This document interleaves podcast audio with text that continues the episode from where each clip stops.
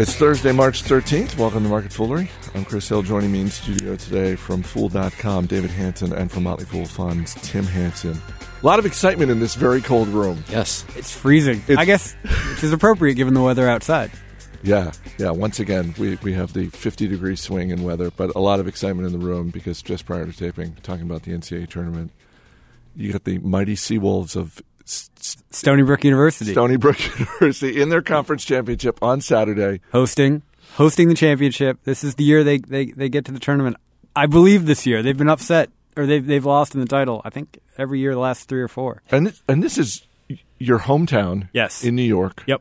And your dad is a professor there. Correct. So the, you, you got a lot riding on this. They're, they're amped. And I'm hoping, you know, we're in Virginia, and there aren't many tournament sites this year nearby us. Um, the only one would be Raleigh. So if the Seawolves do make it, I believe they're going to get they would get placed in the play-in game in Dayton. Mm-hmm. Um, You've got family in Ohio. Uh, true.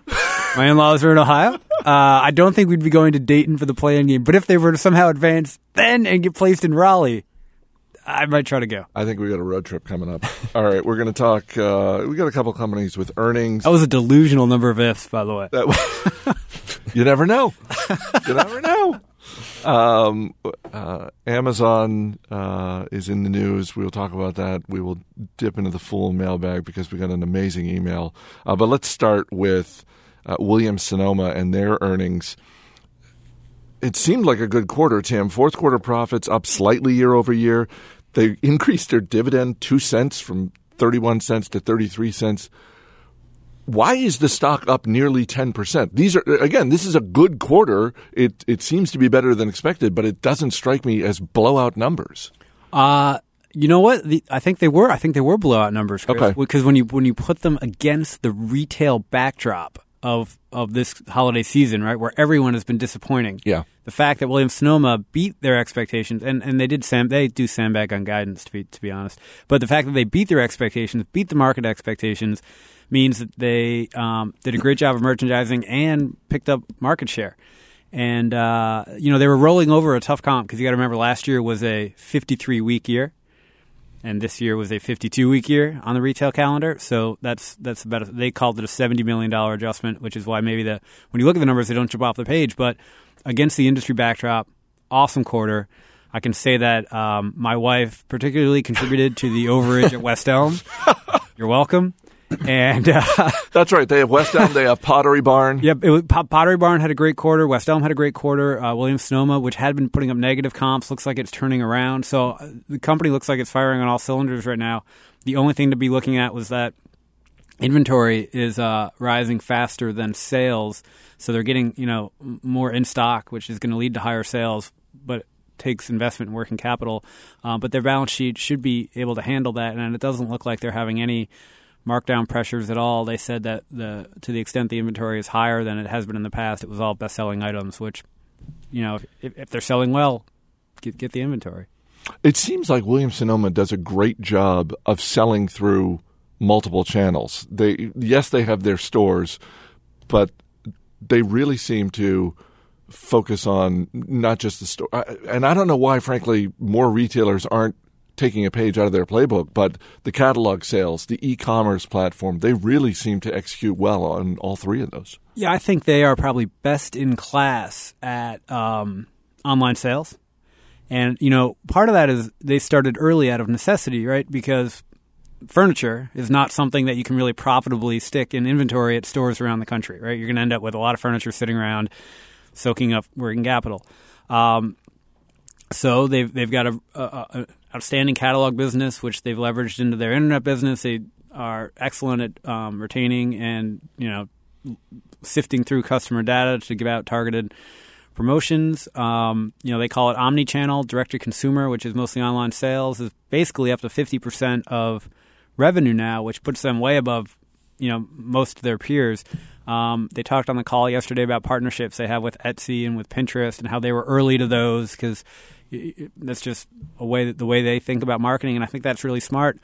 And and by having that large amount of direct-to-consumer revenue um, and being good at online marketing and having a lot of um, products that are unique to them, you know, they've, I think, built a, a nice moat or a defense around their business relative to would-be competitors like Amazon. You know, it's not, I don't think Williams-Sonoma is a company Amazon would look at and go, oh, we can we can pick them off very easily. I think Amazon could probably keep busy doing other things for a while. Yeah, they're a good example of just because you're a retailer doesn't mean Amazon's going to eat your lunch. I mean, right. you can you can be successful online. You can't just be like, well, we're bricks and mortar, so we're, we're going to lose to Amazon. No, you can have a good e- e-commerce platform just doing it and making the investment to get there. So, yeah.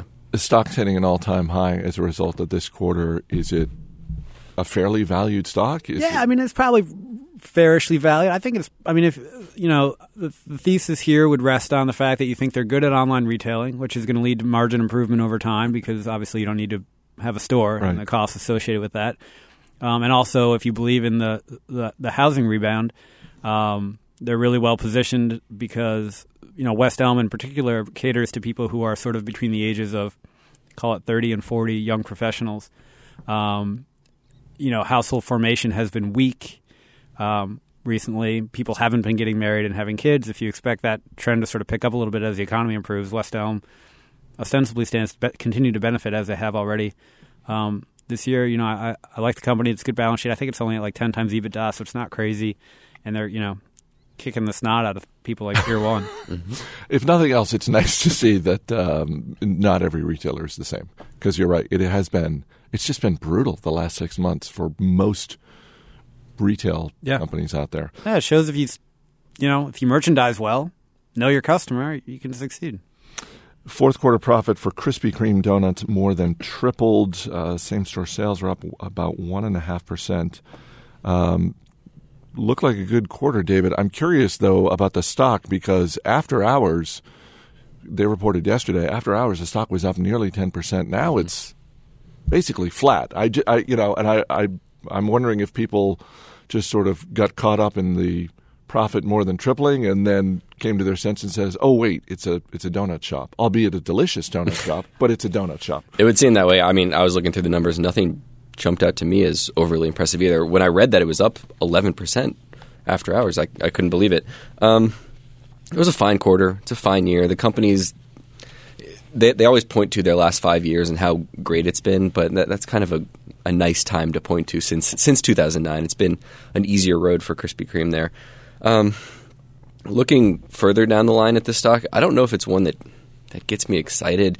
Going through the company's plan to, to drive profitability, one of the things that they point uh, to for what's going to drive same-store sales, one of their main points was ongoing donut innovation. I mean, that's really? One of their plans. Ongoing donut innovation. It's been I'm the in, same donut I'm for in, eighty years. I'm in favor of that, I guess.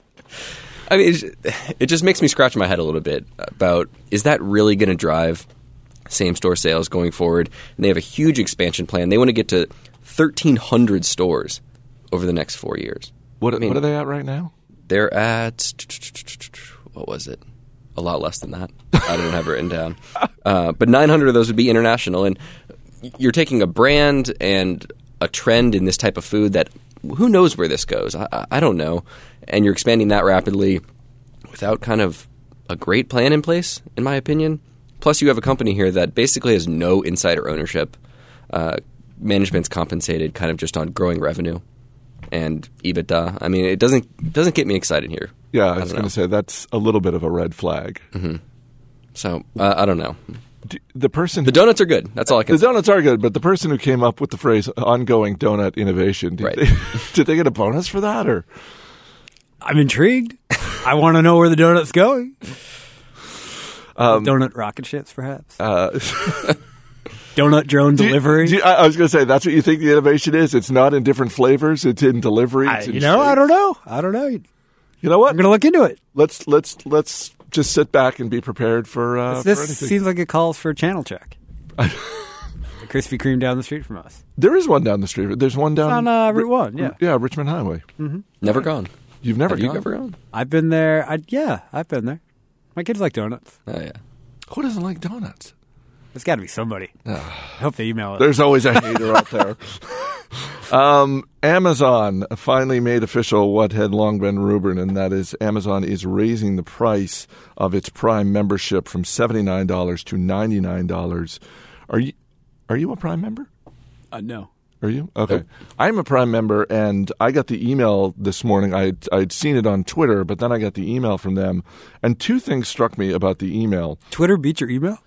Twitter beat my email. Wow. Yeah.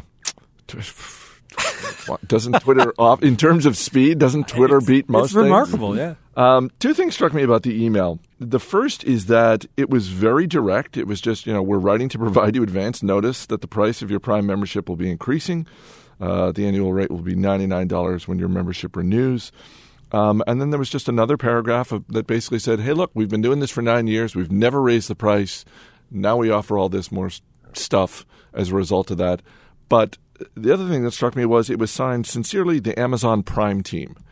And I couldn't help but think back to... You think they've gone rogue? No, no. They send that email out without consulting the rest of the company? I don't think... No, no.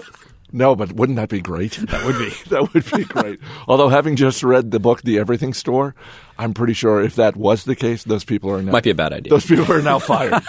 um, but Bezos is often the person who is out front. It is his signature on these types of emails when they are unveiling something like a new device, certainly the Kindle, the Kindle Fire tablet. Um, the other thing that struck me was the, the tone was just very straightforward. It was not defensive. It was not apologetic. It was just sort of, here, this is what we're doing. Um, the stock is up a couple of percent today. I I feel like they've pulled this off well, I, you know, in the way that, and I remember, uh, Tim, you were in the room a, a year or so ago when um, when Costco raised their membership, mm-hmm. and you're a Costco member, mm-hmm. and you were just like, this is nothing. This is now in that case it was going from I think fifty dollars to fifty five dollars, but your point was like, look, on on one diapers and beer. What's that? You'll you'll save that money on diapers and beer. Yeah, yeah. And you just said no brainer on, on one trip to Costco. I'm I'm I'm saving that money. Um, it it really seems like they've done this well. It, it, is there any way this backfires? Do you think? If it would have backfired, it, I think it would have already happened, right? I mean. The tone was good. It makes sense for him not to – I think they're trying to make it not a big deal. If it would have been Bezos' signature on it, it would have yeah. come across as a bigger deal. And, I mean, what else tone would they have taken? Be like, listen, we need to talk. Maybe they would have started it with that. We sit down. We need to talk. We're raising prices here, Jeff Bezos. So I think they just said, hey, like you said, nine years, more products. It makes sense. Uh, is it reasonable – you're grimacing. Is no, it? no. It's just freezing cold in here. Oh, okay. Should we explain why it's freezing cold in here? Please, I don't know. I, so after after we're done taping Market Foolery today, there's going to be a video chat. The uh, Tom Gardner and the Motley Fool One team are coming in here to do a and parkas an, an hour long video chat, and uh, and they have to sit in this for an hour. Well, but the, see, the difference is they're going to sit in here, and all the lights are going to be up, uh, like all the lights. The we're br- sitting in the pitch dark. We're, we're not in the pitch dark. We're in just sort of the basic lighting, but we're not going to be, you know, and. I'm sure we're boring people right now. You say that like we weren't boring them before. Fair, fair point. Um, so earlier in the week, we uh, talked about McDonald's and their latest monthly sales and how one of the executives had recently mentioned that they were testing a build-your-own burger concept, and they were doing this uh, in the town of Laguna Niguel, uh, which is in Southern California. I believe it's Laguna Niguel. Niguel? Niguel. Okay. It's a good thing you're here. um, Laguna Niguel, uh, a town of about sixty thousand people. And uh, and uh, I said, you know, uh, you know, on the off chance that one of our dozens of listeners uh, is in the area, hey, stop. And sure enough, within twenty-four hours, we got an email from Simba Sabau, who identifies as listener number forty-seven, and sent a six-page email. Um Hello, gents. I was pretty excited to. You're not going to read the whole thing. I'm not going to read okay. the whole thing. No, the, the one page is text, and then six pages of photos. Oh, photos! Which I'll share with you guys. These are going to play great on the radio. They're going to play great on the radio.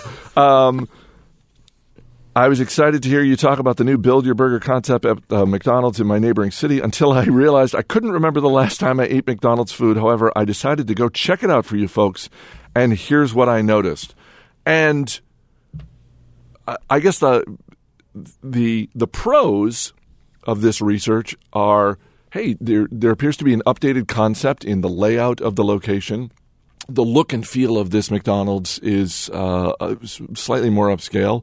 Uh, there are iPads on the wall where you can build your own burger. You just, with a touchscreen, you, you create your own.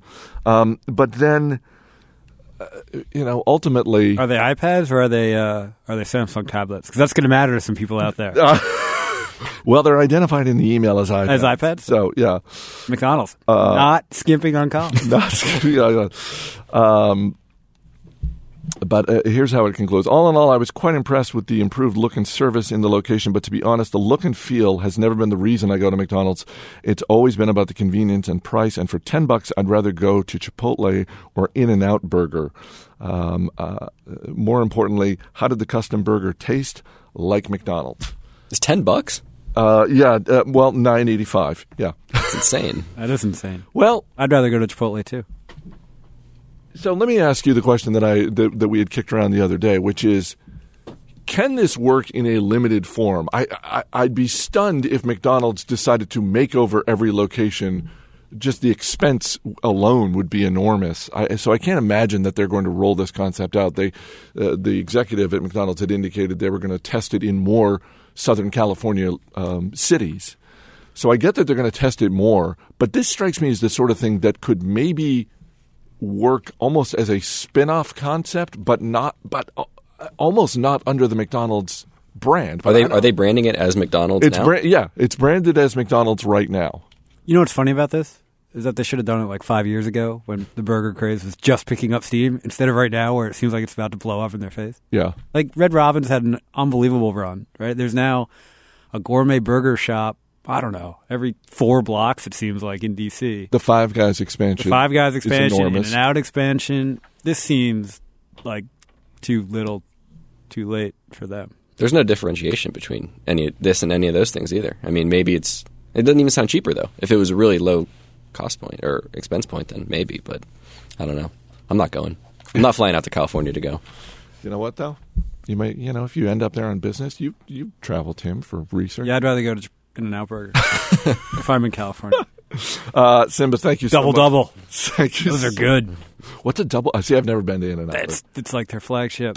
It's like two patties, double, double. And then you get it like, I forget the terminology. I haven't been out there in a while. Like Mongo style, which is, comes with like all this stuff on top. It's really good. This has just been a very educational show. As we say from time to time, it's a free podcast. Yeah, exactly. It's a free podcast. You know what else is a free podcast? Where the Money Is. The show that David Hansen and Matt Copenheffer host every day. You can check that out for free. Um, I say that like Matt Copenheffer was even in the country. Where is he right now? Costa Rica. He's on, he's on vacation of yeah. some sort. Mm-hmm. All right. Well, I hope you get some time off when he comes back and just Maybe. put him through his paces. Uh, and check out Declarations, uh, the free monthly newsletter at fool funds dot com that Tim Hansen uh, and his team work on. Thanks for being here, guys. Thanks. Thank you for the frostbite. Go Seawolves. Seawolves. As always, people on the program may have interest in the stocks they talk about, and the Motley Fool may have formal recommendations for or against. So don't buy or sell stocks based solely on what you hear. That's it for this edition of Market Foolery. The show is mixed by Ann Henry. I'm Chris Hill. Thanks for listening. We'll see you next week.